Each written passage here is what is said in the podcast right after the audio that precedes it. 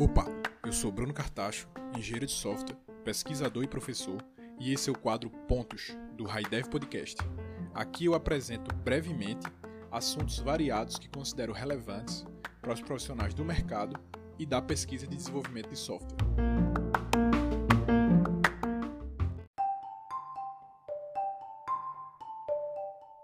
No episódio de hoje, eu falo sobre como e quais conhecimentos e experiências você consegue trazer da sua vivência no mercado de desenvolvimento de software e utilizar como diferenciais no mundo de pesquisa científica acadêmica no contexto de mestrado ou doutorado. Em resumo, a sua atitude mais mão na massa, a postura profissional, a capacidade de planejamento e execução, a habilidade de trabalhar em equipe e os conhecimentos de ponta que você adquiriu no mercado.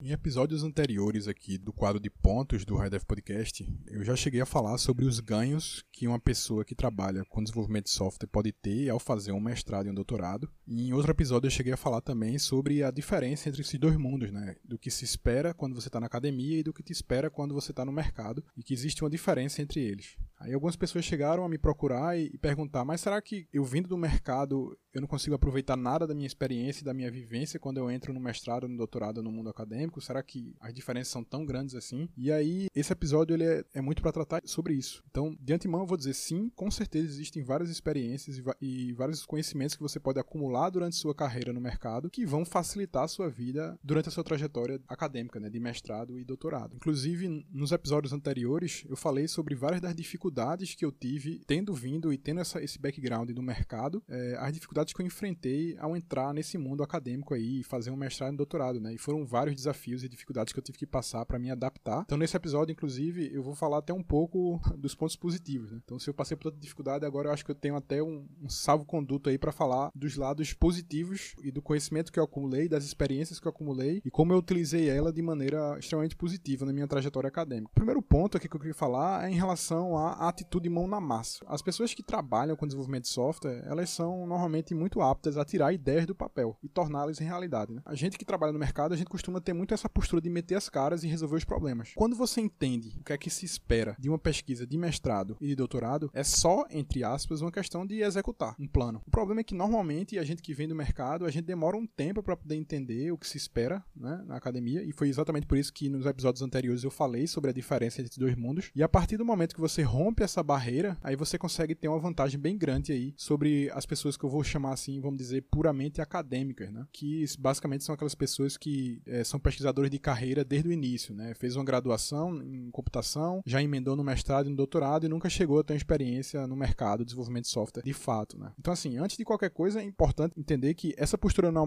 na massa, ela tem muito a ver com você meter as caras mesmo, fazer as coisas de maneira mais objetiva e mais rápida, né? É óbvio que o tempo da ciência, ele é de fato diferente do tempo do mercado mercado e precisa ser assim por N motivos, mas eu, eu acredito que assim, existe a, algumas, algumas pessoas às vezes, por ter essa postura puramente científica, muitas vezes elas te, sofrem de uma certa falta de objetividade. É claro que isso não é com todo mundo, mas às vezes tem um pouco disso, né? Então, eu acho que quando você vem no mercado e você tem essa experiência assim, mais mão na massa, essa postura, eu acho que isso vai gerar um diferencial br- grande enquanto você estiver fazendo seu mestrado e doutorado, se comparado aos alunos de mestrado e doutorado que nunca tiveram essa vivência. Um outro ponto que eu acho importante é em relação à atitude profissional, né? Que é a forma como você se porta. Eu acredito que quem vem do mercado de desenvolvimento de software e já tem uma experiência profissional anterior, ele tem essa postura mais profissional de encarar o mestrado e o doutorado como um trabalho. Quando eu entrei no meu mestrado e no meu doutorado, eu já tinha anos de experiência com desenvolvimento de software e eu encarava aquilo ali como um trabalho, era uma coisa que eu precisava realmente cumprir. Eu tinha que entregar aquilo ali é, num tempo e na qualidade que eram os esperados e usando somente os recursos que estavam disponíveis a mim. Eu não me via com uma postura de um estudante que espera o professor definir as coisas, né? Eu era responsável para que o meu mestrado e doutorado desse certo. Na academia eu vejo um pouco essa postura um tanto quanto, que eu vou chamar aqui, estudantil, né? Dos alunos de mestrado e doutorado que não tem essa vivência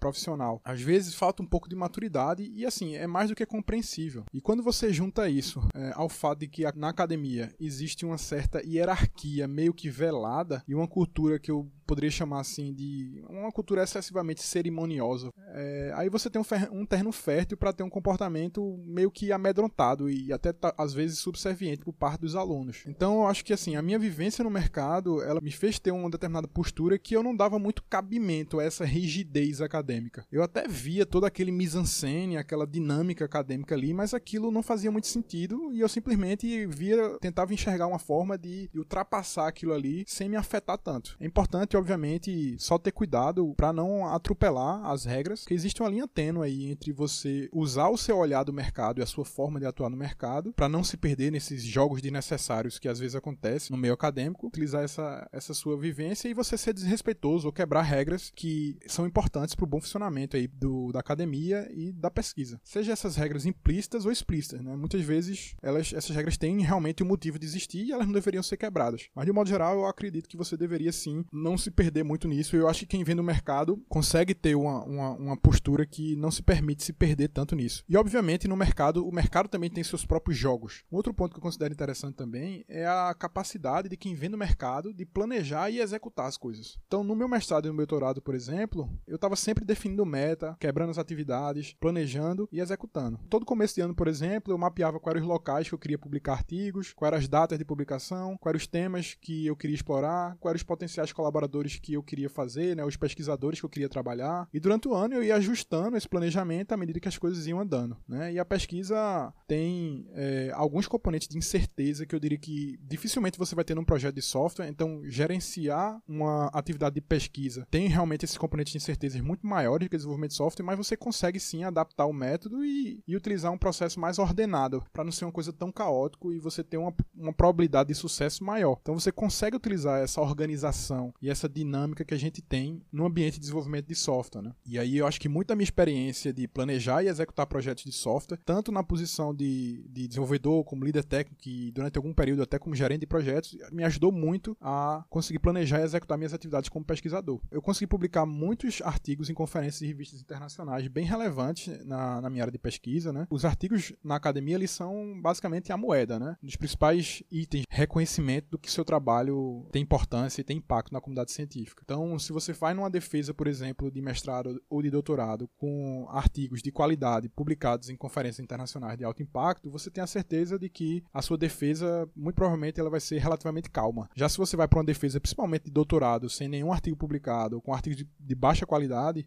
muito provavelmente você vai ser duramente criticado, né? É claro que essa questão de publicar artigo, existe toda uma discussão se é, é válido levar em consideração o quão bom é o pesquisador pelo número de artigos que ele tem, de publicações que ele tem, etcétera. Existe toda uma discussão sobre isso, mas eu acho que isso aí é para um outro momento e no, no fim do dia todo mundo sabe no meio acadêmico que quando você faz pesquisa você precisa divulgar ela. Sua pesquisa ela tem um mérito científico, se ela tem uma metodologia correta, se ela não tem muitos vieses e se ela tem qualidade, é natural que ela seja publicada em revistas e conferências de, de qualidade. Claro que existem distorções em relação a isso, mas existe um certo entendimento de que se você está sempre produzindo ciência de qualidade, esses seus resultados vão ser publicados. A sensação que eu tinha é que eu sempre tive um bom reconhecimento do meu orientador e de outros professores, dos meus colegas de pesquisa também, como alguém que sempre produzia muito e com qualidade. E eu acho que eu devo um, um tanto disso aí aos meus bons anos de desenvolvedor, de líder técnico e de gerente de projeto no mercado de desenvolvimento de software. Me lembro bem de uma vez que eu estava com um prazo bem apertado para submeter um artigo, e aí eu convidei, convidei um amigo para me ajudar, né? Ele também é pesquisador. Eu cheguei para ele lá com um diagrama de Gantt, que estava lá com todas as atividades atividades para fazer e para fechar uma pesquisa, escrever e submeter, né? E aí tudo foi quebrado em microatividades, pensando exatamente em terceirizar o máximo possível, né? A gente conseguir se dividir e é, submeter o... E aí eu me lembro que na época esse meu amigo, é, ele meio que tomou um susto, né? Ele disse que nunca tinha visto alguém planejar as coisas naquele jeito na academia, né? Na realidade, toda, aquele, toda aquela organização lá, ele acreditava, ele só via aquilo ali nas aulas de engenharia de software, mas achava que ninguém usava aquele negócio. Então assim, óbvio que eu entendo que overplanning e microgerenciamento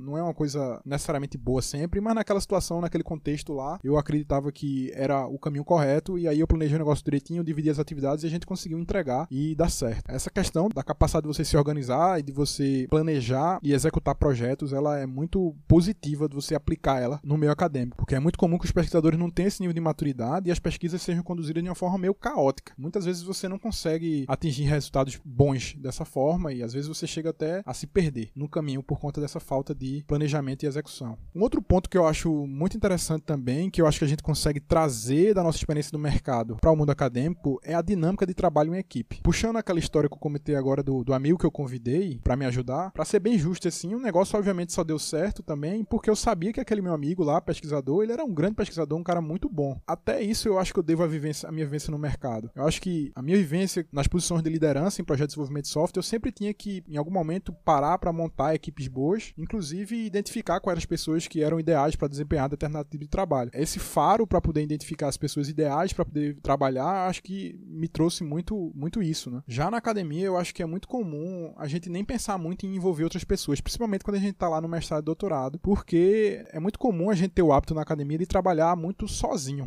Seja porque às vezes a gente tem uma postura equivocada de querer muito protagonismo para si, seja porque às vezes é, a gente tem o hábito simplesmente de trabalhar sozinho. Então assim, sempre que eu vou começar uma pesquisa, a primeira coisa que eu penso é quem é que eu consigo convidar para colaborar, que vai agregar naquela pesquisa. Seja aquela pessoa conhecida ou desconhecida. Eu não tenho receio de convidar desconhecidos, inclusive. Se não for uma boa experiência trabalhar com aquela pessoa, é só não chamar na próxima vez. Eu acho que faz parte do jogo. E dessa forma eu já conheci várias pessoas, vários pesquisadores fantásticos, e até hoje são excelentes parceiros de pesquisa, e alguns deles inclusive viraram bons amigos. Então às vezes já aconteceu de eu ler um artigo que, de algum pesquisador, e ele desenvolveu um tipo de pesquisa que tinha alguma semelhança com o que eu queria fazer, e aí eu vou lá, entro em contato com o pesquisador, falo das minhas intenções, é, explico pra ele, convido pra que ele participe, e aí com certeza ele vai trazer o conhecimento dele e o artigo vai ser muito melhor, a pesquisa vai ser muito melhor, porque vão ter pessoas com conhecimentos complementares. Então essa questão de visualizar como trabalhar em equipe, no meu acadêmico foi uma coisa que a, a minha vivência de, de mercado, ela me trouxe, né? A gente sabe que pra desenvolver software, ninguém desenvolve software sozinho, né? Todo mundo desenvolve software em equipe. Então saber trabalhar em equipe, saber extrair o melhor possível das pessoas, eu acho que isso é um benefício muito interessante que o mercado me trouxe. Um outro ponto também em relação ao que eu chamo aí de um, talvez de uma situação de, conhecimento, de você trazer um conhecimento de ponta do mercado para a academia. Na computação, existem algumas áreas que, vão, que a academia ela tende a estar à frente do mercado. Por exemplo, atualmente, assuntos relacionados à inteligência artificial, à ciência de dados, são bons exemplos disso. Então, grandes empresas como, por exemplo, Google, Facebook, Amazon, etcétera, elas estão é, sempre caçando talentos dentro das universidades, sejam professores e até alunos. Então, é muito comum que essas empresas vão recrutar professores e alunos para trabalhar lá, né, para desenvolver projetos avançados. Já existem outras áreas em que o mercado ele dita mais as tendências, ou seja, o mercado está à frente da pesquisa, por incrível que pareça. E eu acho que na área de engenharia de software e desenvolvimento de software, de modo geral, tem funcionado assim. No passado, a academia chegou a ditar um pouco mais as regras, mas atualmente a lógica se inverteu. Então eu acredito que a academia ela acompanha mais o movimento do mercado com um pouco de atraso. Um via de regra, a intenção nas pesquisas acadêmicas na área de desenvolvimento de software não é necessariamente inventar alguma coisa nova. A ideia é se aprofundar em algum fenômeno que não é bem compreendido para poder explicar ele de uma forma mais profunda e com uma base científica. Então, muitas vezes a gente, no desenvolvimento de software, a gente utiliza várias práticas, várias ferramentas, várias linguagens, várias metodologias e princípios que a gente vai utilizando, a gente não sabe bem como aquele negócio funciona e se funciona e em que medida funciona ou em que contexto funciona, e várias pesquisas são feitas para poder exatamente entender essas questões, utilizando o método científico. Então, se sua pesquisa de mestrado e doutorado, ela se encaixa num contexto desse, em que o domínio que você está investigando, o mercado tende a estar um pouco mais à frente do que a academia, você vai ter uma vantagem grande, porque você vai trazer esse conhecimento de ponta do mercado, quais são as práticas que estão aplicando no mercado, e você pode, por exemplo, sugerir que na sua pesquisa você consiga investigar essas práticas dentro da academia, na lógica científica. Vai estar trazendo essas tendências. Então você pode até propor estudar e ser um pioneiro aí nesse assunto, no meio acadêmico. E eu acho que isso é uma clara situação em que você traz uma experiência no mercado de maneira quase direta para a academia. Você só tem que ter cuidado e entender que a forma como você vai abordar aquela, aquela, aquele conceito, aquele princípio, aquele método, na academia, na pesquisa, na ciência, obviamente vai ser diferente da forma como você aborda no mercado. Afinal de contas, se fosse para fazer a mesma coisa que você já faz no mercado, não teria sentido. Por fim, eu acho que é sempre válido lembrar que muitas das limitações que eu listei aqui sobre a questão do olhar acadêmico mais puro, né, que é aquela pessoa que teve uma trajetória estritamente acadêmica, sem grandes experiências na prática, elas são puras generalizações. Eu conheço várias pessoas que têm uma, uma experiência estritamente acadêmica e são pessoas profissionais excepcionais, extremamente hábeis, com conhecimento profundo e extremamente capazes, inclusive, de liderar e executar projetos complexos. E essas pessoas, muitas vezes, também não se perdem nos jogos acadêmicos e têm um olhar extremamente afiado. Eu, inclusive, procuro sempre me cercar de pessoas que têm esse tipo de, de olhar e de visão no meio acadêmico. No fim das contas, a intenção aqui é mostrar exatamente as ferramentas que você, que é do mercado, tem ao seu dispor, pode ajudar você a adentrar no mundo acadêmico e ser, inclusive, até um diferencial. Sem dúvida, tem margem para falar sobre outras coisas aqui, mas eu acho que com isso já é um bom começo. Eu espero, inclusive, que isso venha a servir de estímulo para você tentar aí adentrar no meio acadêmico, mesmo estando no mercado, seja fazendo um mestrado, ou seja, se você já tiver mestrado, fazendo um doutorado. Eu acredito, como eu falei em episódios anteriores, que os ganhos são muito grandes.